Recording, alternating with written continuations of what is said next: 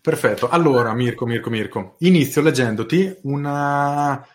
Da dove è nato tutto questo? Quindi il nuovo One Minute Manager dove c'è una considerazione che fa l'autore, che lui lo racconta una storia per spiegare questi concetti, di questo manager che ha lavorato in diversi posti e leggo testualmente. In, in, alcune organizzazioni in cui ho lavorato, fra quelle che io pensavo fossero le mie responsabilità e quelle che invece credeva il capo, il rapporto era puramente casuale.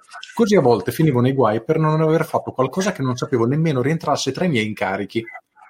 Ora, questa io so che è una situazione che è capitata a chiunque di prendersi dei cicchetti, diciamo così, delle sgridate, perché si è trovato a fare delle cose o degli errori e non sapeva effettivamente di stare sbagliando o di non fare qualcosa che doveva fare. E questo è un errore grossissimo sia in ambito lavorativo che in ambito personale. Quindi iniziamo in ambito business.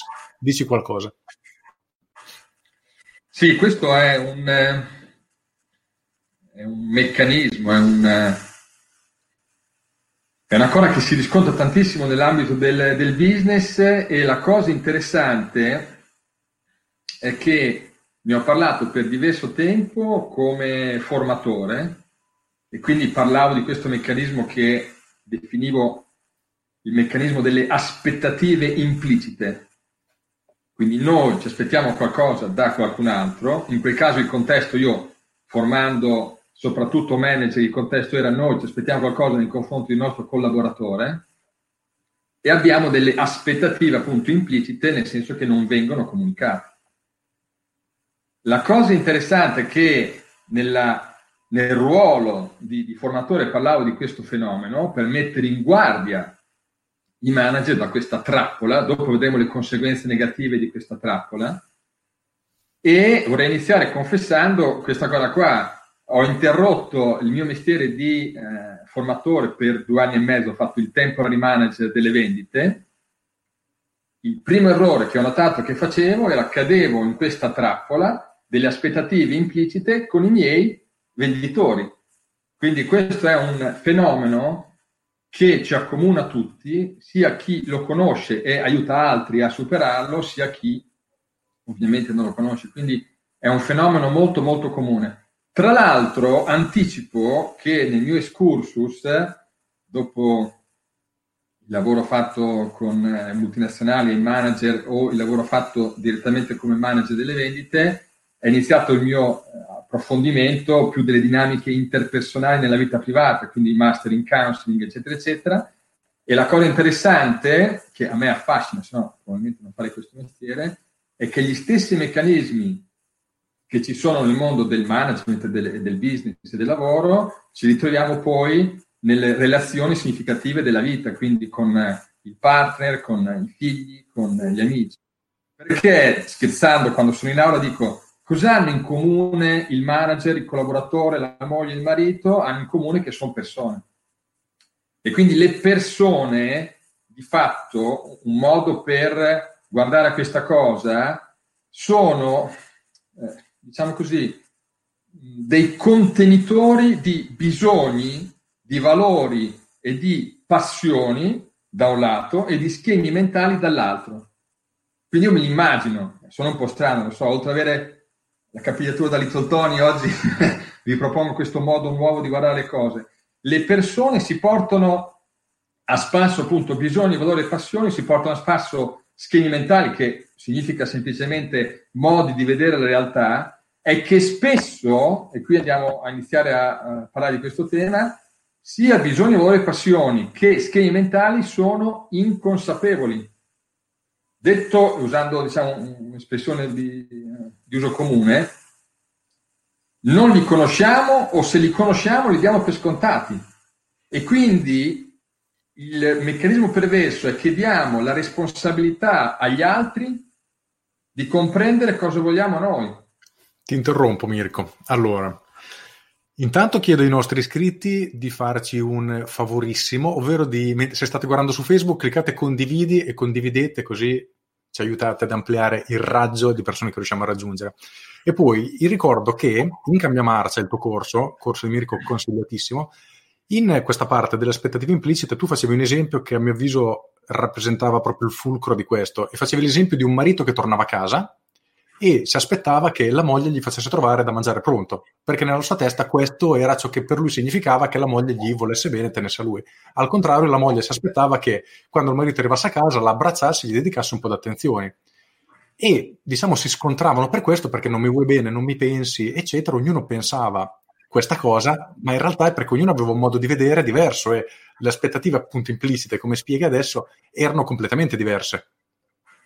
Allora, sai la cosa eh, a me fa sorridere perché spesso, una volta mi ricordo anni fa, me l'hai chiesto anche tu, eh, io di fatto sono, nasco come esperto di management e di leadership eh, e la domanda che mi, eh, viene fatta spesso, anche da te, ma cosa c'entra il management con migliorare la vita, migliorare le relazioni anche fuori dal lavoro? E il management c'entra che sostanzialmente ha a che fare con il comprendere le persone. Poi è chiaro che è un po' più focalizzato sulle persone nel business, ma come dicevo prima, le persone sono persone.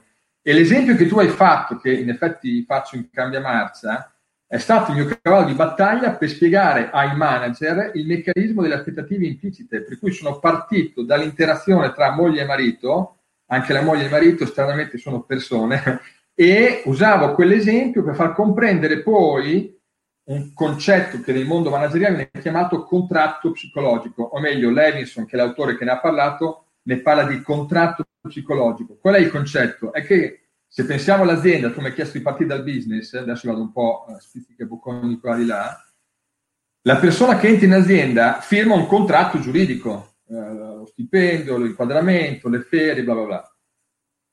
Ogni volta che una persona entra in azienda, firma inconsapevolmente un contratto psicologico. Cosa significa in italiano?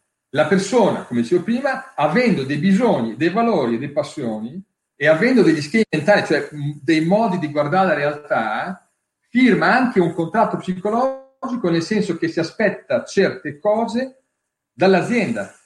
Dall'altra parte c'è esattamente lo stesso meccanismo. Il problema è che è inconsapevole. E lo stesso meccanismo è che l'azienda, anche loro, tramite legale rappresentante, firma un contratto, e quello è il contratto giuridico, ma c'è un contratto psicologico, cioè anche l'azienda si aspetta delle cose dalla persona che non sono scritte. Allora lì avvengono i guai. I, I, guai avvengono, come tu hai anticipato un po' nell'esempio che faccio io per cominciare a fare questi temi un po' così, diciamo, complessi in maniera semplice, quando il manager si aspetta delle cose dal, dalla persona collaboratore, il collaboratore si aspetta delle cose dalla persona manager e il meccanismo, io lo chiamo il killer delle relazioni, è lo stesso quando la persona marito si aspetta delle cose dalla persona moglie, poi viceversa, non faccio ogni volta la traslazione.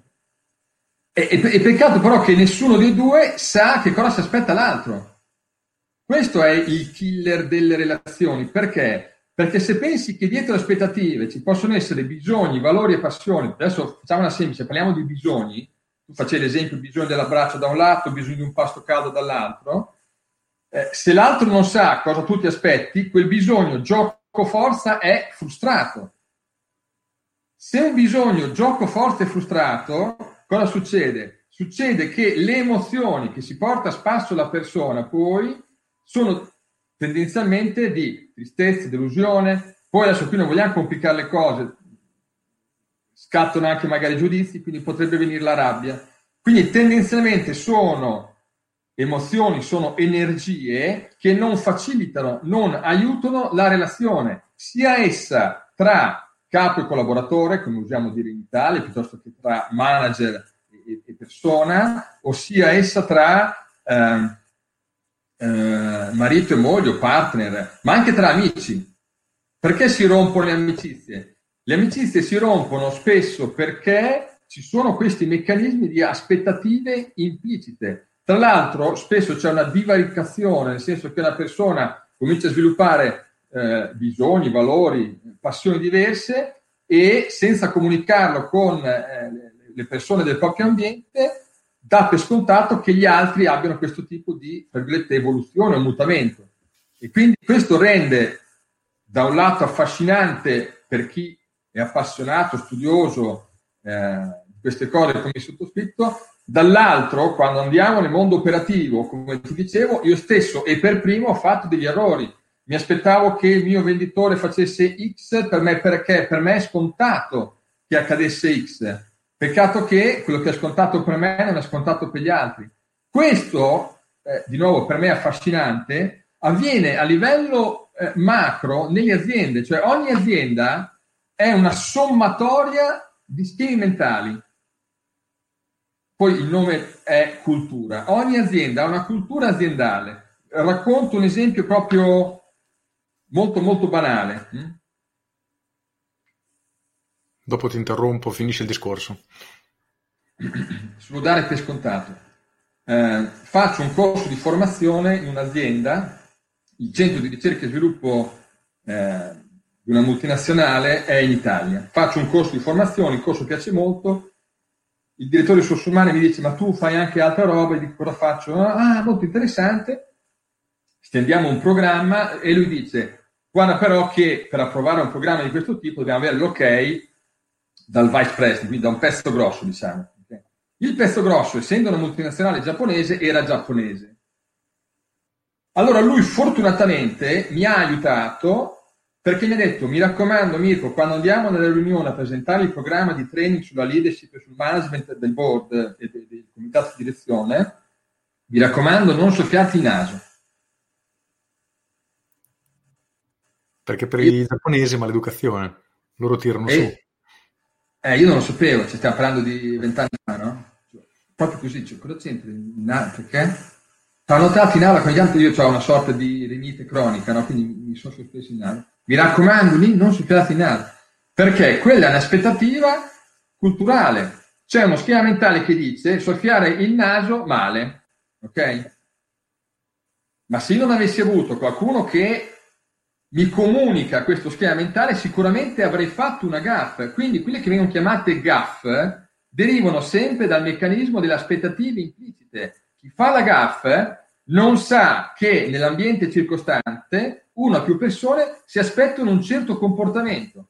E quindi questo è proprio, come posso dire, insito nella natura umana. Per questo che la comunicazione è indispensabile da un lato e difficile dall'altro, perché occorre fare una cernita da un lato dei propri bisogni, valori e passioni, dall'altro eh, dei propri schemi mentali.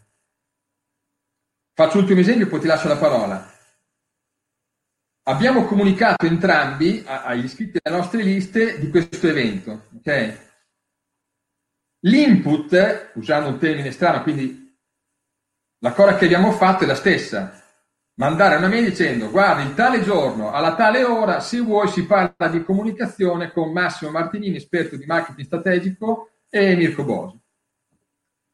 A me sono arrivate, a seguito dello stesso input, delle mail di oh, Uh, è bellissimo. Un altro ha detto, ma lo registrate che io quell'ora fortunatamente lavoro?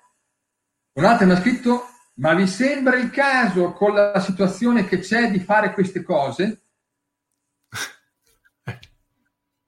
Allora, quello, quello è semplicemente che, come dicevo prima, ogni persona si porta a spasso degli schemi mentali diversi.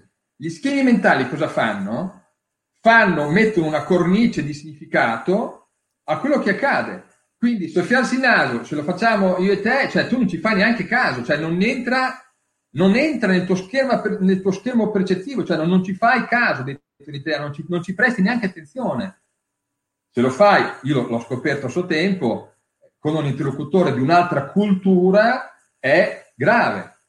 Con persone di, di, con certi schemi mentali gli mandi la mail dicendo guarda, un incontro online, si parla di certi temi, dice grazie, Altri dicono, ma come, ma cosa fate? Cancellami subito dalla lista. Dici, guarda, se guardi bene, c'è scritto cancellati in grande, spingi Però capito come? È affascinante. Prego, Massimo. Allora, faccio un breve riepilogo per chi, perché un sacco di gente si sono connesse adesso. Faccio anche un breve saluto. Andrea, Alessandro. Alessandro dice che l'ha aiutato molto il concetto delle aspettative implicite in cambia marcia, evidentemente è un tuo studente. E... Ciao Alessandro! Ciao Luca, ciao Gio, Massimo, Gelpi, grande, c'è un sacco di gente, Erika, Luca. Allora, perché se connesso adesso stiamo parlando di aspettative implicite, riporto l'esempio che ho fatto prima che è chiarissimo e il tutto si riassume in maniera molto sintetica nel senso che una persona ha determinate aspettative appunto nella sua testa, un'altra le ha completamente diverse. E l'esempio che mh, spiega in maniera molto, diciamo, superficiale ma chiara, un marito che torna a casa la sera e lui si aspetta nella sua testa che sua moglie gli ha fatto trovare la cena, abbia la cena pronta perché nella sua testa avere la moglie che gli fa trovare la cena pronta significa che la moglie tiene a lui. Al contrario, la moglie si aspetta che quando il marito arrivi a casa la prima cosa che fa è andare ad abbracciare e dedicargli un paio di minuti di ascolto, ad esempio. E cosa succede invece? Che avendo delle aspettative completamente diverse, queste persone si vanno a scontrare perché la moglie inizia a pensare, ah, vedi, lui non mi vuole bene, pensa solo a mangiare, eccetera. Il marito, stessa cosa, dice, eh, non mi vuole bene, non mi prepara la cena. Il problema è perché queste cose sono implicite e non lo sanno, manca, mancando la comunicazione si vanno poi a scontrare e quindi eh, si crea un vero problema perché nel lungo periodo questa cosa poi, se non si affronta, prima o poi si monta sempre di più, giusto Mirko?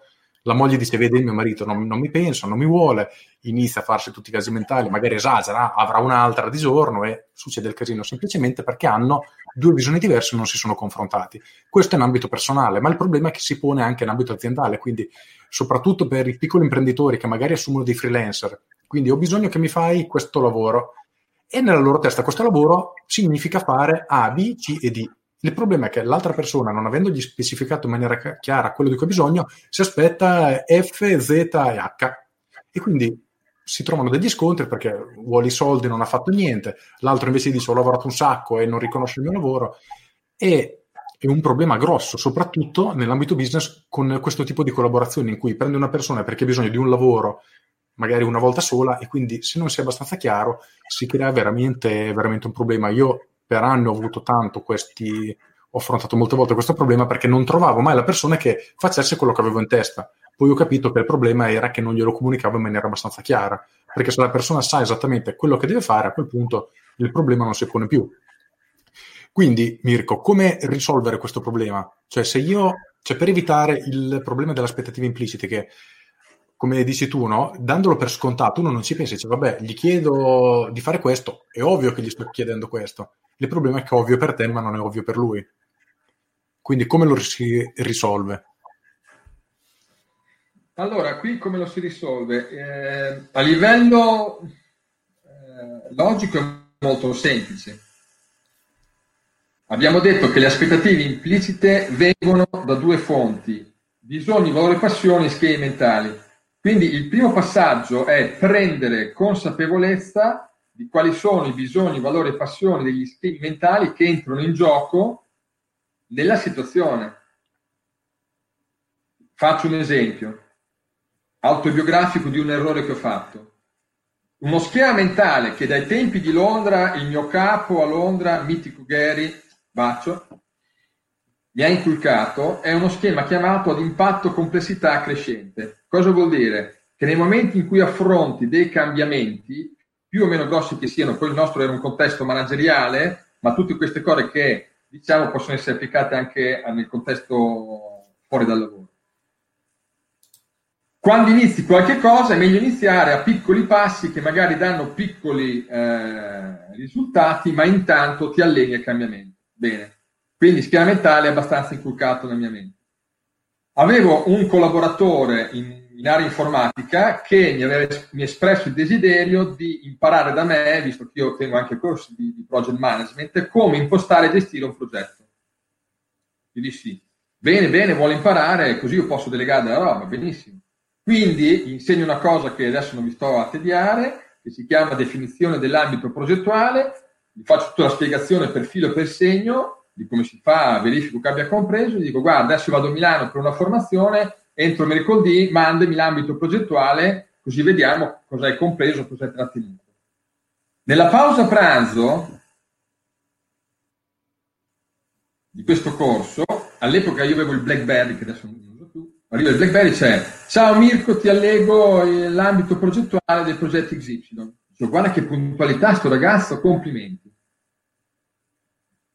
Apro il BlackBerry, clicco l'allegato e mi è scappata una parolaccia in romagnolo. Io come si sente dall'accento. Sono. Erano 27 pagine di Word. Uno schema mentale che io ho fissato nella mente è il costo orario. So quanto ci vuole fare 27 pagine di Word. Moltiplico il costo orario di questo ragazzo che sapevo a memoria perché avevo fatto io conti, per il tempo che ci vuole, dico, cavolo, qui abbiamo buttato nel cestino 150 euro. Il moto che ho avuto era di, cavoli, adesso prendo Paolo, bu, bu, bu, e gli faccio un bello sciampone. Poi fortuna che faccio il mestiere che faccio, perché la tentazione in questi casi è di fare così, no? Cioè il dito va verso l'altro, che sia la moglie, che sia il marito, che sia il collaboratore, il dito verso l'altro. Poi non è che per caso io davo per scontato che l'approccio fosse ad impatto complessità crescente, che in italiano vuol dire scrivi una pagina e fa la sintetica, me la mandi, ti dico un po'. E quindi l'errore parte spesso dall'emittente. Dopo, se vogliamo essere completi, così faccio una pillola di quello che dico in aula nei corsi manageriali, nei corsi manageriali dico, di fatto la tendenza è ragionare, e questo è un altro spiegamentale, in termini di colpa. Infatti io faccio il trabocchetto e dico, ma nel caso tra me e Paolo, di chi è stata la colpa? Mirko, Mirko, ho citato te, la colpa è stata la tua.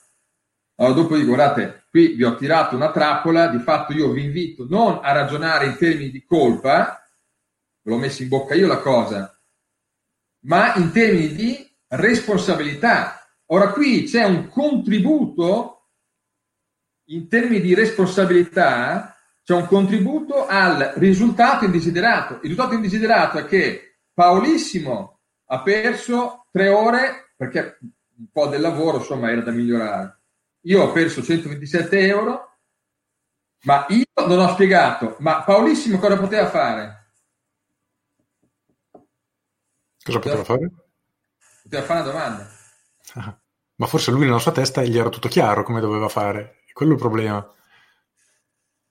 Attenzione, non voglio complicare le cose, ma anche il fatto che ci si aspetta di, prima di lasciarsi, verificare la comprensione è un'altra aspettativa che va eh, esplicitata. Quindi come si fa a risolvere il problema? Uno, occorre essere consapevoli di questo meccanismo in fingardo che è un killer delle relazioni, quindi questo l'abbiamo fatto, no? Ne stiamo parlando, bene o male, chi ci ascolta ha questo livello in più di consapevolezza. E se lo traduci, non dare per scontato, dice, mannaggia, se guardavo Netflix era meglio, fatto con Massimo e Mirko, non dare per scontato. Sì, ok, eh, non dare per scontato con un po' di contorno sotto. Okay? Quindi il primo passaggio è sono o non sono consapevole di questo meccanismo? Se non lo sei è più facile caderci. Ora che ne sei consapevole, l'operazione qual è? È nei, nei momenti in cui eh, tendenzialmente cambi contesto, fare questa operazione di ma che schemi mentali ho io che l'altro potrebbe non avere? E ogni tanto non ci azzecchi. Allora, i casi sono due o tu in maniera anticipata, con un po' di consapevolezza, riesci a comprendere questo, oppure a valle fai un confronto con la persona e dici ok, doppio il linguaggio strano che è cosa abbiamo imparato. Ognuno può parlare a modo suo, ma è trovare quella che è un altro motto che viene usato spesso, l'opportunità nel problema. Infatti con Paolo trasformammo il problema in opportunità e dici guarda, tendenzialmente se non lo dico io mi aspetto di lavorare con impatto complessità crescente per cui utilizziamolo come regola generale e, e comunque verifichiamola. Quindi questa è una cosa che si può fare. Tu prima hai citato, hai citato eh, il rapporto marito e moglie. Qual è il problema? ma al di là di marito e moglie, nelle relazioni affettive, è che ognuno si porta a spasso i propri schemi, le proprie definizioni. Che cos'è l'amore? Allora, tu hai citato Cambia Marcia. Mi ricordo a memoria un commento eh, di un partecipante di Cambia Marcia e uno, in uno dei capitoli in cui parlavano di queste cose diceva Mirko, sono stupito, tra i vari bisogni degli esseri umani non citi l'amore. Dico no, perché l'amore è troppo generale, generico. Perché l'amore per me può essere provide, come si dice in italiano, portare a casa lo stipendio, fare in modo che i figli vadano all'università, quindi eh, mettere in condizione di, di, avere le persone attorno a me che sono eh, che hanno sicurezza economica, che possono soddisfare le loro, da noi le chiamano voglie, desideri. Per me magari quello è amore, adesso penso a mio padre, no? Lui l'amore non lo manifestava con una carezza, una coccola, un gioco insieme, per lui l'amore era, ecco guarda, eh, questi sono i soldi quando farai l'università, cioè lui, questo, lui pensava in questo modo. Allora, se si incontra una persona che amore uguale eh, lavorare sodo per mettere in condizione la famiglia di crescere e fare quello che deve fare. Dall'altra parte c'è amore è eh, momenti romantici e passionali. Quella coppia lì andrà, andrà d'accordo? Difficile. Eh, diciamo, devono fare quello che io con le parole strane che ogni tanto uso, devono fare un po' di allineamento. Ok? Il problema qual è? Il problema è che quando parlo di queste cose, molti dicono eh, ma così finisce il romanticismo. E dopo io che sono un po' ruvido, chi mi conosce lo sa, dico, tu delle due una, hai guardato troppo Walt Disney o troppi film porno? sì. sì. perché se noi abbiamo un'idea romantica eh, della relazione, il problema è che ci frega. Io adesso non voglio abbassare il livello romantico della relazione che è bellissimo, voglio alzare il livello di comunicazione. Cioè il livello di comunicazione è, guarda, tendenzialmente per quello che mi conosco io vado un po' più sul pratico, vado un po' più su eh, amore uguale, eh, proporti di fare questa cosa insieme. Magari oh, sono meno per le carezze. Ora dopo l'altro cosa può fare? Fa, lo, la banalizzo un po' eh, perché insomma, vogliamo fare una conferenza. L'altro può fare la richiesta. Fammi una carezza, sì più. Eh. Allora in quei casi lì dopo in aula dicono, eh ma io se faccio una carezza è meno bello. Eh, hai visto troppi film. Hai visto troppi film? Perché non è che il corpo se riceve una carezza dice ah, no, questa qui mi piace di meno perché l'ho chiesta. Allora, fa la carezza senza, le, senza chi le chiede, quella si chiama aspettativa implicita e quella è killer delle relazioni. Ricetta per migliorare le relazioni, siano esse in ambito manageriale, siano esse in ambito eh, non, eh, cioè lavorativo o non lavorativo, è la consapevolezza di quello che io chiamo il mondo interiore, che cosa si muove dentro di noi, dentro la nostra testa, schemi mentali, dentro la nostra pancia, bisogni, valori e passioni. Allora, allora faccio l'ultimo esempio, poi ti lascio la parola se vuoi farmi delle domande.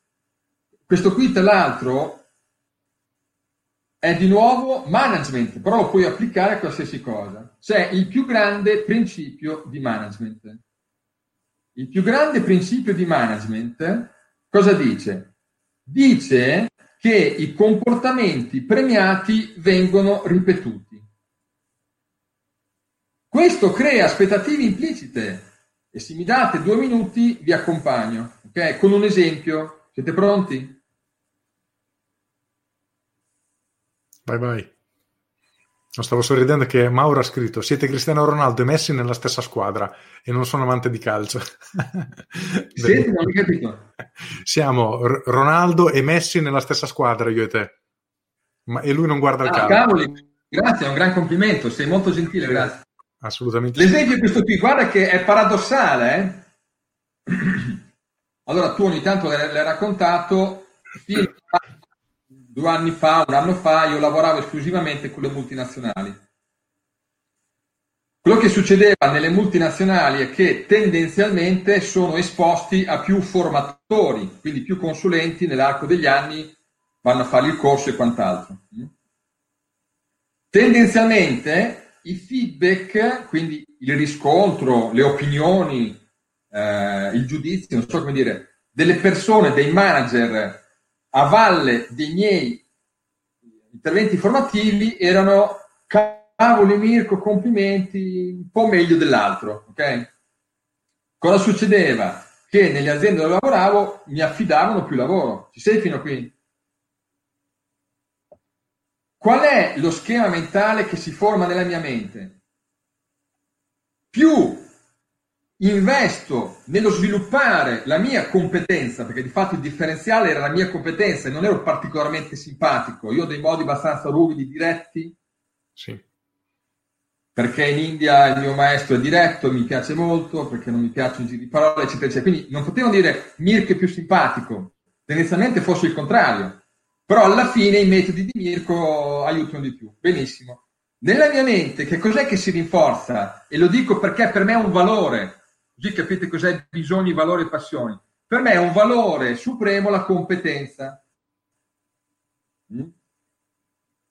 E quindi nel mio schema mentale, gli schemi mentali governano gli investimenti. Questo scrivetelo se chi prende appunti. Io come investo? E poi fortuna che ho incontrato Massimo, ti mando un bacio. Perché se io non incontravo Massimo avrei perpetrato l'errore.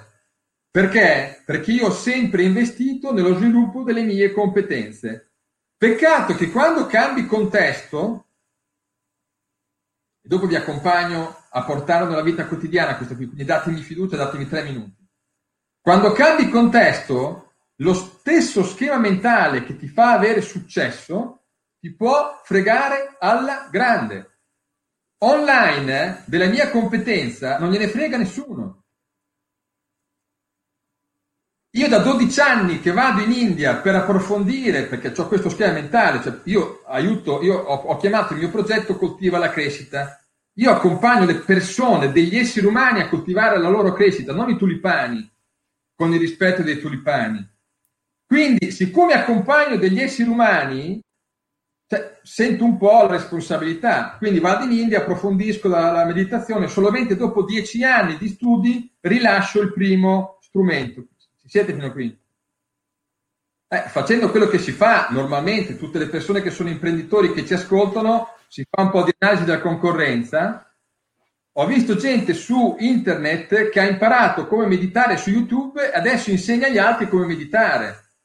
Allora, perché dico che io ringrazio Massimo? Perché Massimo mi ha detto, Mirko, i soldi, io ho quattro master più un po' di roba, insomma, basta spendere quei soldi sulla competenza, ne hai già abbastanza, comincia a fare qualche cosa per lavorare su roba tecnica che dopo la spiega lui che è più bravo di me, non è il mio mestiere, è il suo, che si chiama posizionamento, che si chiama eh, marketing sostanzialmente. Cioè io ho sempre dimenticato il marketing. O la morale è, e quindi lascio stare la competenza? No, la morale è, attenzione che se hai successo in un certo ambito, non è detto che continui a avere successo se replichi quello schema. Adesso vi faccio vedere come usarlo nella vita quotidiana. Gli imprenditori che hanno avuto successo per vent'anni perché perfezionavano il loro prodotto, adesso saranno in crisi. Perché i comportamenti premiati vengono ripetuti, ma quando cambia la situazione dove tu, in, dove tu ti muovi, eh, può essere una fregatura.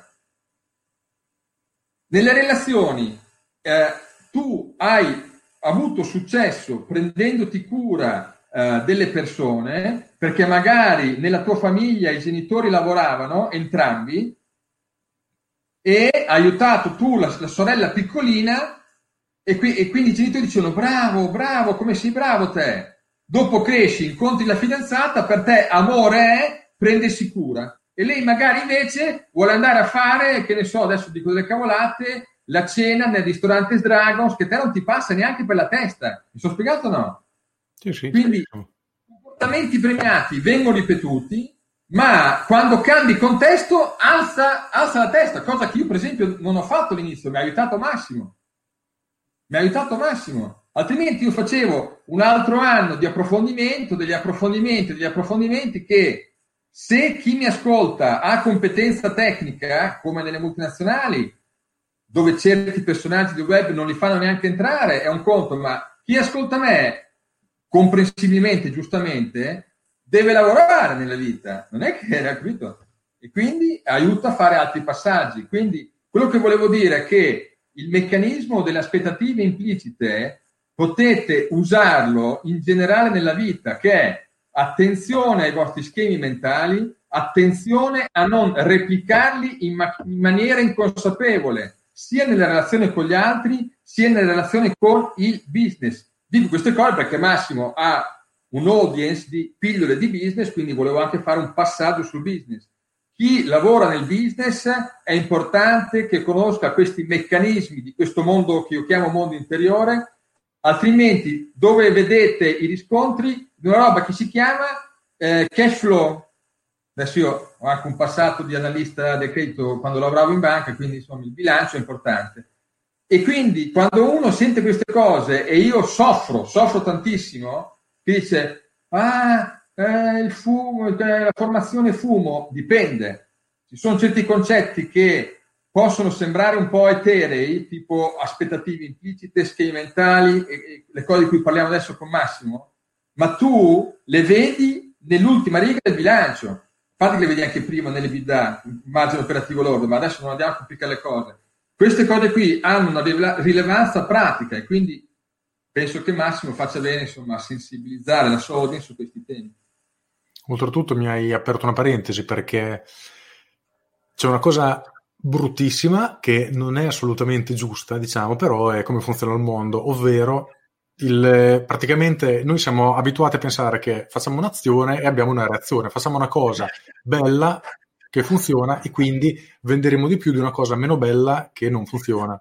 Purtroppo non c'è questa relazione, soprattutto online, dove le persone, nell'esempio che facevi tu prima dello yoga, no? una persona studia yoga, dopo un mese si mette a insegnarlo e mi sembra che era quella persona che mi avevi, me ne avevi accennato ieri. Eh, meditazione, meditazione. Meditazione, scusami. Per telefono che ha qualche decina di migliaia di persone che lo seguono. Se lei si mette a fare un corso, il suo corso sarà oggettivamente molto meno professionale funzionale rispetto al corso che puoi fare tu o che può fare un guru indiano. Il problema è che se lei fa questo corso, magari ha risultati 100, lo fai te o lo fa un guru indiano, un risultato 5. E quindi non c'è correlazione tra quanto siamo bravi e i risultati che possiamo ottenere. Oltretutto io ho un corso che si chiama La legge dell'influenza, proprio questo. Praticamente diciamo che parte dal presupposto che chi sei è più importante di ciò che fai. Abbiamo perso un attimo Mirko, è ritornato. Diciamo chi sei è più importante di ciò che fai, perché io posso fare un qualcosa che è super funzionale, super bello, super figo, lo lancio nel mercato e passa quasi inosservato, lo fa una persona che ha un decimo delle mie competenze, ma 10 volte di più le persone che lo, che lo seguono, tutti lo vedono come una divinità, un grande, lo fa lui una cosa che fa schifo oggettivamente rispetto al tuo, ci sarà la gente che dice oh bellissimo, mi hai cambiato la vita, stupendo, e in realtà se li paragoni il tuo prodotto è 100 volte superiore. E quindi il risultato purtroppo non è meritoca- meritocratico. E questa è una cosa che bisogna prenderne atto ed è anche un motivo, uno dei motivi per cui poi mi sono approcciato al marketing perché non riuscivo a comprendere qual era la logica che stava dietro questa, questa cosa qui. Ed è una cosa che ancora mi infastidisce, ti dico la verità, però nel momento che ne diventi consapevole, ne prendi atto, sai che è così, punto. Ma infatti io non sto giudicando, sto riconoscendo il valore di quello che tu fai,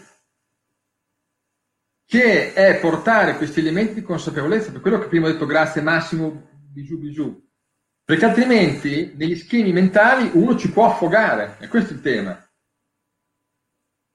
Quindi eh, attenzione anche a non agire troppo i propri valori, quindi la consapevolezza serve proprio a questo, dire ok, bene, questo valore mi ha aiutato, mi ha portato fino qui, adesso è ora di investire su un'altra variabile che grazie a Massimo abbiamo capito come si chiama, si chiama marketing, marketing strategico, le altre cose che eh, Massimo gentilmente e direi anche molto generosamente spiega nei suoi video che sono un corso universitario di marketing pratico gratuito. Quindi alla fine è questo il, il punto, perché altrimenti il, il, rischio di noi appassionati di quello che facciamo è di, se usiamo le parolacce, finire autoreferenziali. Se usiamo il linguaggio normale è che è vero, accumuliamo competenza, accumuliamo expertise, ma non riusciamo a farla fruire a chi potrebbe beneficiarne perché non riescono giustamente, quindi hanno ragione loro, non noi, a comprenderne il valore. E quindi la funzione sociale del marketing è quella di fare da ponte tra chi ha, adesso sempre del sottoscritto, tra chi, pensiamo a, a chi ha il valore dello sviluppo del prodotto, se, se, tu sviluppi il prodotto, lo fai con caratteristiche in più, ma non hai una persona come Massimo che ti aiuta, che ti aiuta poi a farlo comprendere a chi deve utilizzarlo, continueranno a utilizzare il prodotto con meno caratteristiche, con meno anni di ricerca e sviluppo, perché a te continui a stare lì a sviluppare e non comunichi come, come, come eh, aiuta a fare massimo. Quindi questo è il tema. Sì. E quello che volevo dire è che le aspettative implicite funzionano sia nel macro Cioè sia nel micro relazione moglie e marito, era questo che volevo dire, ma funzionano anche le macro, relazione azienda-mercato. Nella relazione azienda-mercato c'è lo stesso meccanismo. Gli schemi mentali che ti hanno fatto avere successo possono fregarti. Quindi se tu non ne prendi consapevolezza, eh, corri dei rischi. Quindi tu mi hai chiesto la ricetta. La ricetta è, uno, essere consapevoli di come funziona la mente, di come funziona la pancia. Due, verificare quali sono i bisogni, i valori. Adesso abbiamo parlato di valori. Cioè, se io cavalcassi il mio valore, farei l'ennesimo corso, anzi stavo per farlo negli Stati Uniti eh, con eh, una cosa che mi interessava approfondire, dove di fatto è anni e anni che eh, smanetto, quindi invece è, è utile investire del tempo, delle energie, qualche soldino nel comunicare in più. La stessa cosa è nel micro investire un po' di tempo in che cosa? Nel capire quali sono questi schemi mentali, questi modi di pensare e comunicarli all'altra persona e trovare un, un, un accordo. Anche perché praticamente eh, al, al, momento, ad oggi, il mercato in generale, se prendiamo gli artigiani, i piccoli imprenditori, quelli che dicevi prima che vengono da vent'anni, cosa succede? Ed è una cosa che a me poi fa anche arrabbiare. Succede che loro sono concentrati 100% sul prodotto, come sviluppare, creare il proprio prodotto migliore. Poi questo prodotto non riesce, perché sono appassionati. non riesce a ottenere il successo che, che meriterebbe perché non lo promuovono per niente. Quindi il lato marketing sono zero.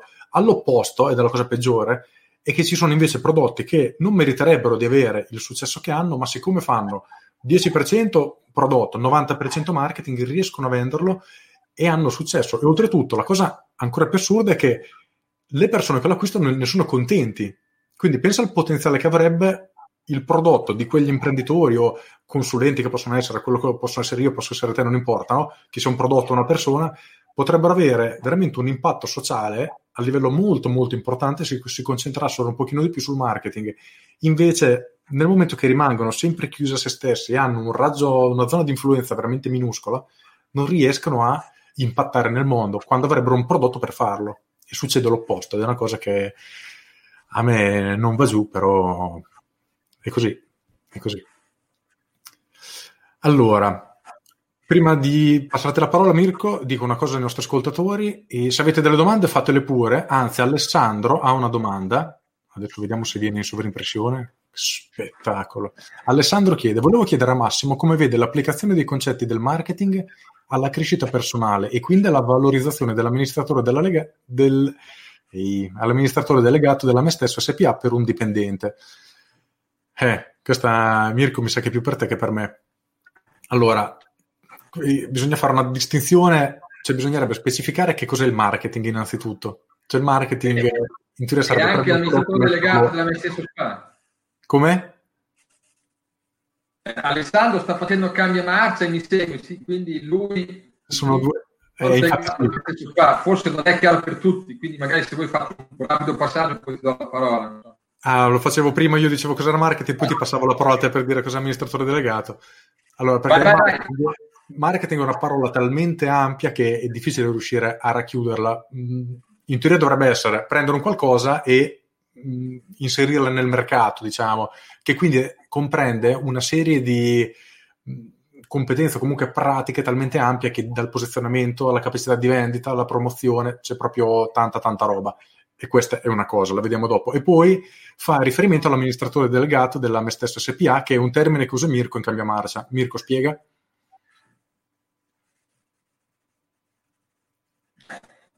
Provo a spiegarlo in, eh, in modo breve.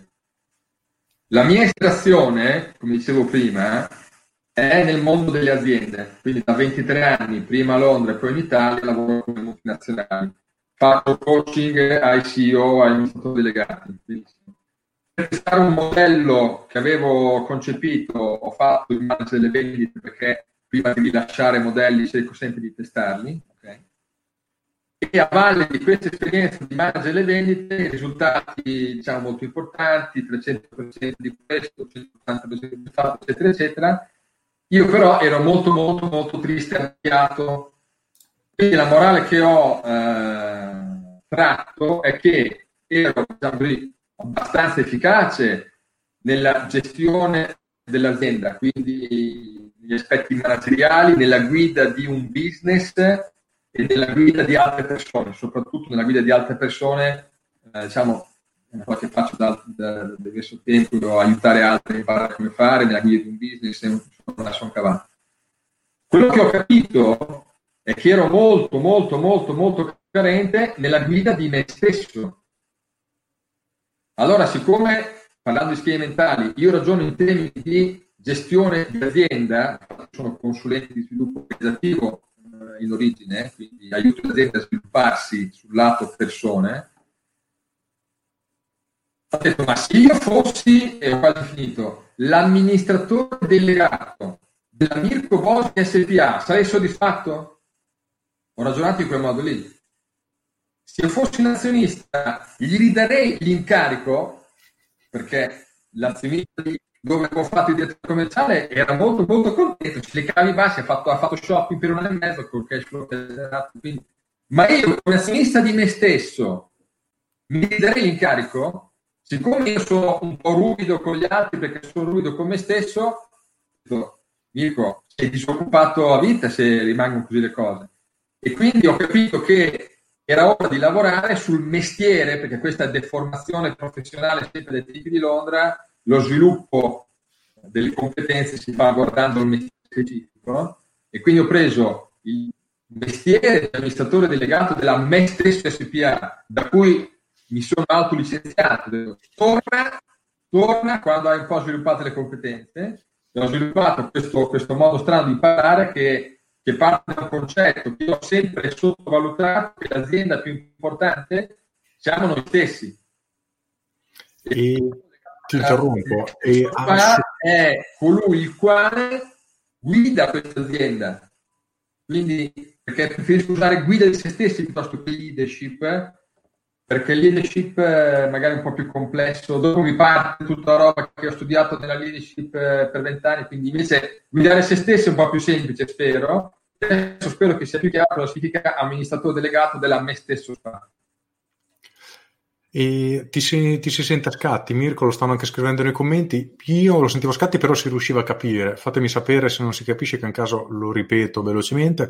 E per rispondere a Alessandro, quindi, e per andare anche a sottolineare quello che diceva Mirko, praticamente a livello personale, indipendentemente dal fatto se siamo dipendenti o no, il marketing lo possiamo sfruttare per vendere noi stessi. Cioè, detto così è brutto, però di fatto nel momento in cui noi stiamo cercando un lavoro, noi semplicemente stiamo cercando di vendere la nostra professionalità, quello che sappiamo fare, a un datore di lavoro. Più siamo bravi a venderci, migliore sarà il nostro contratto. Quindi tutto quello che noi facciamo a livello di marketing è costruire il nostro, tra virgolette, personal brand. Quindi noi siamo dei magazzinieri super bravi perché siamo ordinati, siamo efficienti, siamo veloci, siamo disposti ad imparare e anche se non abbiamo mai fatto questo lavoro, tempo un mese, sappiamo immaginiamo di avere il datore di lavoro davanti, non l'ho mai fatto, ma io tra un mese sarò più bravo dei tuoi magazzinieri perché quando mi metto imparo, mi spieghi, ascolto, imparo velocemente, sono bravissimo, non mi interessa fare 10 ore in più di straordinario perché mi interessa portare bene il lavoro. Ecco che se già ti presenti in questo modo rispetto a portare un foglietto e tanti saluti, ti, sei stato in grado di venderti in maniera migliore perché hai toccato delle leve, degli stimoli che a quella persona effettivamente fanno effetto. Quindi una persona che assume un magazziniere vuole che questo magazziniere sia efficiente, non che lavora un'ora, poi si ferma a fare le chiacchiere 20 minuti, poi un'altra ora, poi sta al telefono mezz'ora con la fidanzata, poi lavora un'altra ora, si fuma la sigaretta 20 minuti e via dicendo. Quindi tutto quello che riguarda il marketing in realtà la capacità di vendersi e tocca tutti gli aspetti della nostra vita anche se vogliamo andare a mangiare fuori con i nostri amici, c'è chi propone un posto, c'è chi ne propone un altro, chi decide chi è che è più bravo a vendersi o a vendere quel ristorante. È brutto da dire, ma di fatto è così. È proprio, ne faccio un esempio molto simile, mi pare in una pillola, ma è proprio così. Quindi la capacità di vendersi, di vendere, di marketing, e colpisce sempre tutti in tutti gli aspetti della nostra vita. Ok. E avevi da aggiungere, Mirko, se no leggo un'altra domanda. Um, aggiungo rapidamente che la metafora dell'amministratore delegato della me stesso spa lo utilizzo anche, lo anche quando facevo coaching one to one proprio questo tema che ha portato Alessandro. E quello che dicevo era, tu fai finta di essere un'azienda, fai finta di essere un'azienda che si muove in un mercato e il mercato, anziché essere fatto di clienti esterni che ti pagano con uno scontrino o con una fattura, è fatto di clienti interni che ti pagano un altro tipo di prezzo che è, a me piace quelle parole, l'apprezzamento.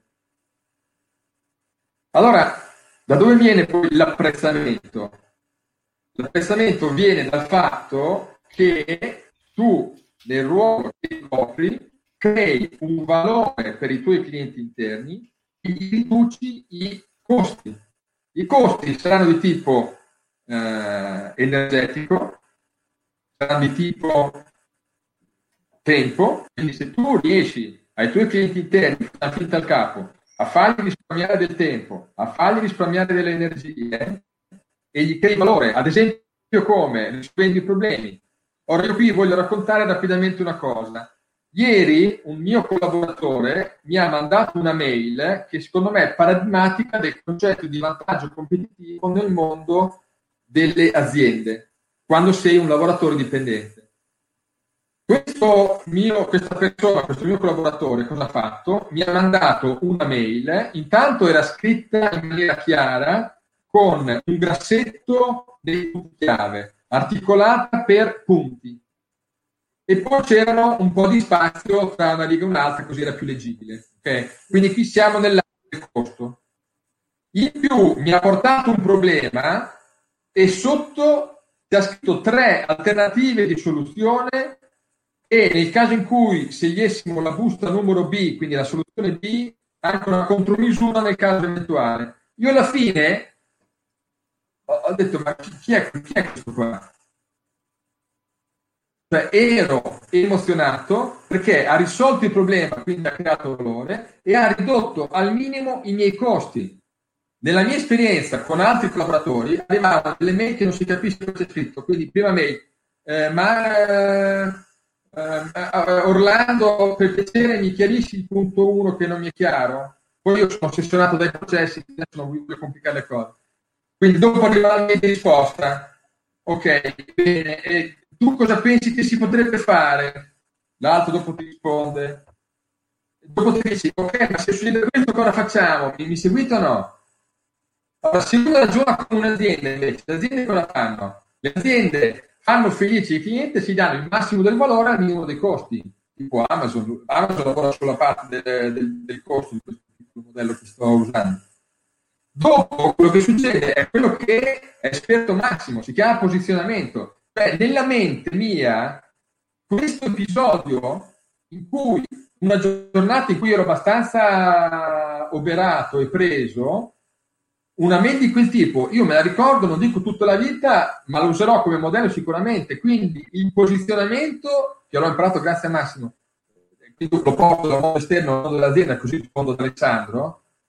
Il posizionamento che rimane di questo mio collaboratore è di chi, uno, risolve i problemi, due, per parlarmi dei problemi che risolve non mi fa fare fatica, perché era tutto chiaro. Quindi come fa? Eh, risposta ad Alessandro, come amministratore delegato della me stesso SPA, come si fa? Uno, la sulle competenze che si chiamano in inglese soft skills, quindi competenze trasversali, perché comunicare via mail comunicare eh, dal vivo più o meno a comunicare.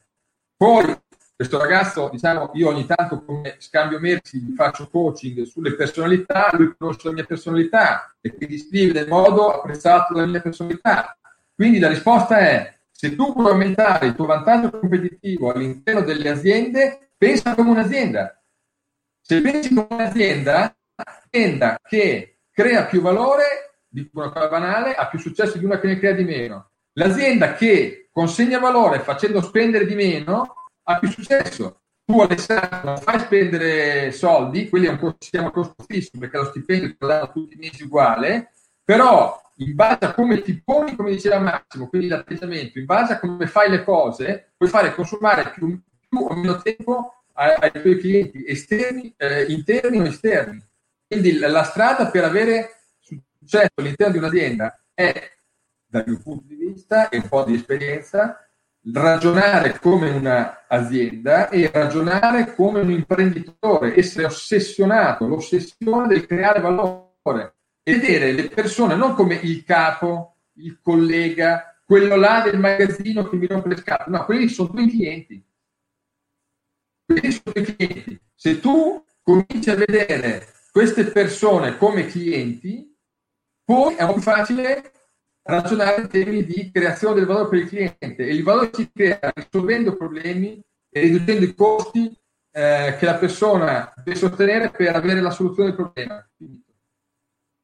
E quindi questo delegato può fare un sacco, può sviluppare le competenze di di soluzione dei problemi, le competenze che servono per interfacciarsi al meglio con le persone comunicazione, interazione internazionale, le cose che stiamo facendo in cambio marcia. Ok. Ti si sente malissimo, Mirko. Speriamo che si sia riusciti, che si sia capito. Io personalmente capivo, speriamo anche gli iscritti siano riusciti a sentire. Ma tu Massimo, dopo registri il video? Cioè il video rimane... Il video rimane nella pagina, sì, sì, sì, è disponibile. Solo che si sente scatti lo stesso, perché se arriva ah, proprio l'input a scatti, purtroppo è così.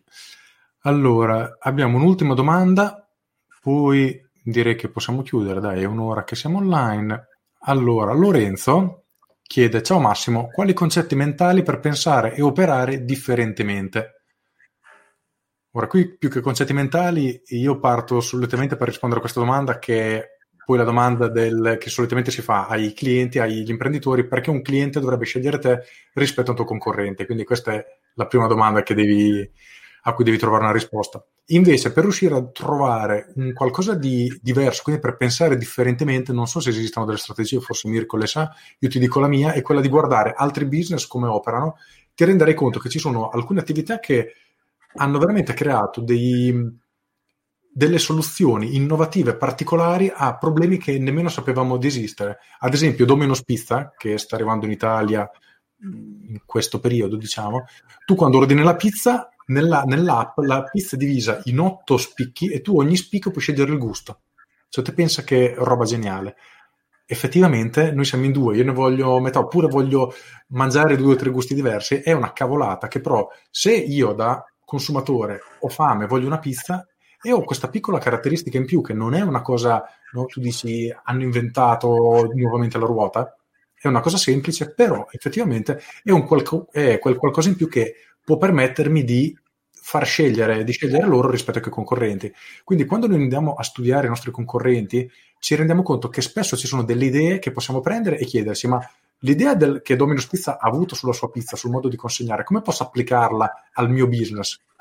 e iniziamo a farci delle domande strane che ci portano a risposte strane e a volte vengono anche delle idee particolari. Questo è il mio modo. Non so, Mirko, se tu ne hai qualcuna. Allora, la proposta che io faccio di solito è molto simile, è applicata al mondo interno delle aziende e quindi le volte dico proprio, metti che facciamo gli scongiuri, ci sia una crisi, perché il tuo capo o l'azienda dovrebbe tenere te piuttosto che il tuo collega che fa una cosa simile? E quindi vedo che forse non è neanche un caso che me e te siamo incontrati, che ragioniamo in maniera simile. Alla fine è in cosa sei diverso, in, cosa, in che cosa ti, ti, puoi differenziare. Dopo tu fai l'esempio di Tonno Pizza, ma il meccanismo è lo stesso Domino Pizza in termini tecnici entra nella catena del valore del suo cliente. Questa è una parola strana che significa il cliente deve fare delle operazioni. È stata inventata, non so se era Bonduelle, se si possono dire i nomi, ma i primi che hanno fatto l'insalata prelavata preconfezionata. Siccome appunto l'imprinting mio è quello londinese, il mio capo pensava per processi mi ha contagiato, adesso so che non si può dire contagiato, insomma, ma Invece si può dire che anche gli schemi mentali sono forme di, si possono contagiare le persone con gli schemi mentali, quindi il contagio che ho ricevuto è pensare per processi. Tanto per processi tu pensi al processo che deve fare il cliente, che è quello che diceva Massimo, il, il cliente taglia la pizza, le dà un po' al figlio che vuole, eh, come si dice, i peperoni piuttosto che ne fai 8 e entri nella catena del cliente. Trasporta questa cosa nel mondo eh, all'interno dell'azienda.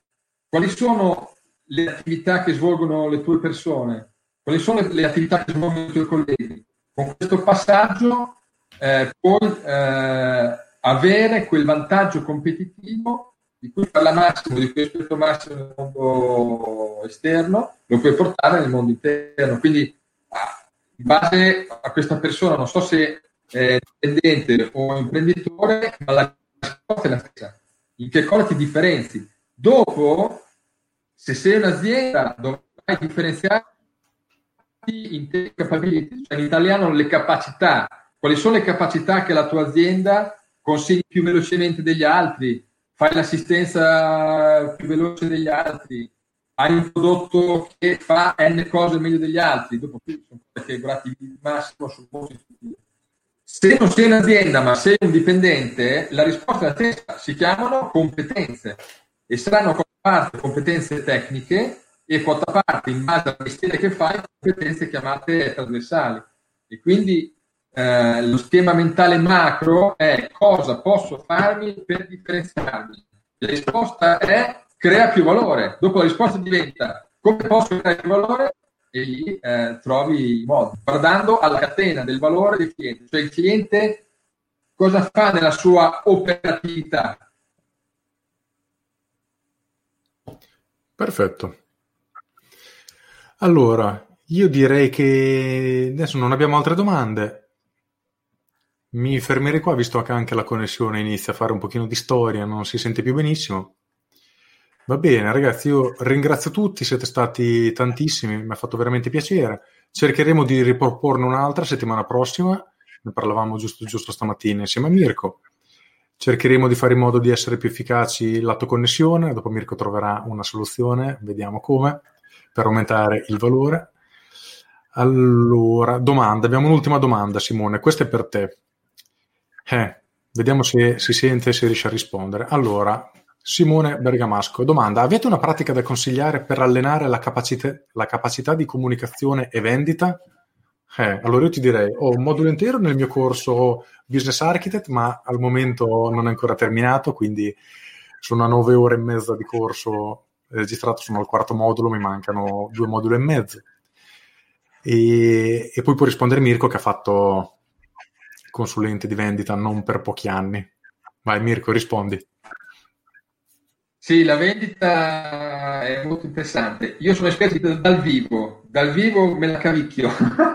eh, vendita online no. Allora, partiamo, allora, lo dicevo prima, usiamo impatto, complessità crescente e consiglio un mio articolo che ha un buon impatto e la complessità. La complessità, ricordate, ha che fare cose che devi investire, ok?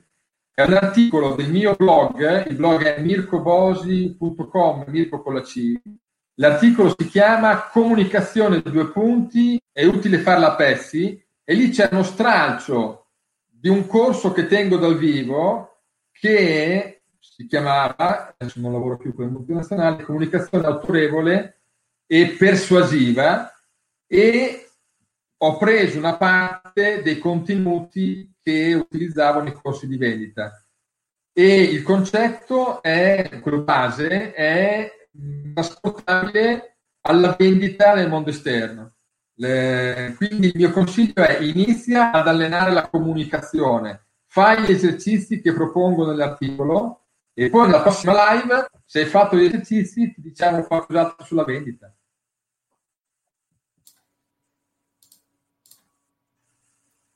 A posto.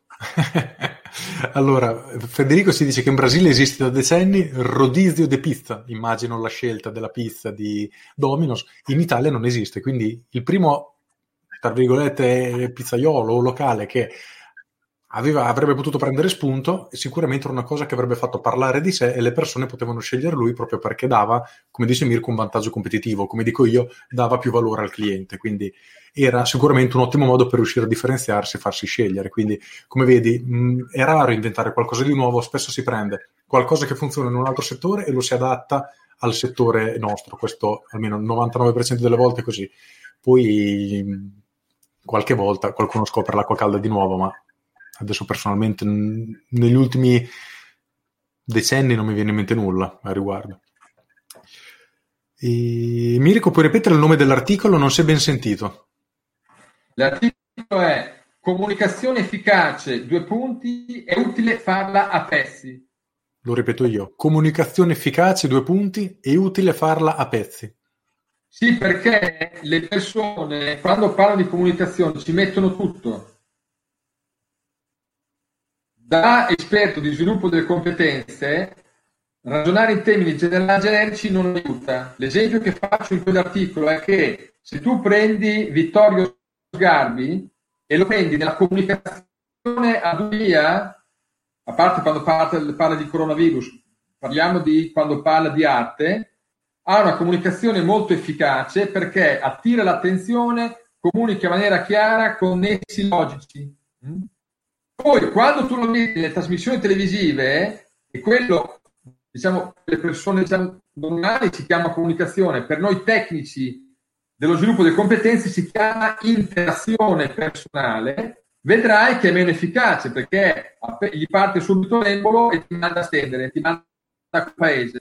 Eh, allora non è efficace. Allora, l'articolo cosa dice? Che se vuoi lavorare in maniera tecnica, parlare di comunicazione non ti aiuta perché la comunicazione è troppo generale generico, occorre farla a pezzi e, e l'articolo ti aiuta a fare questa operazione.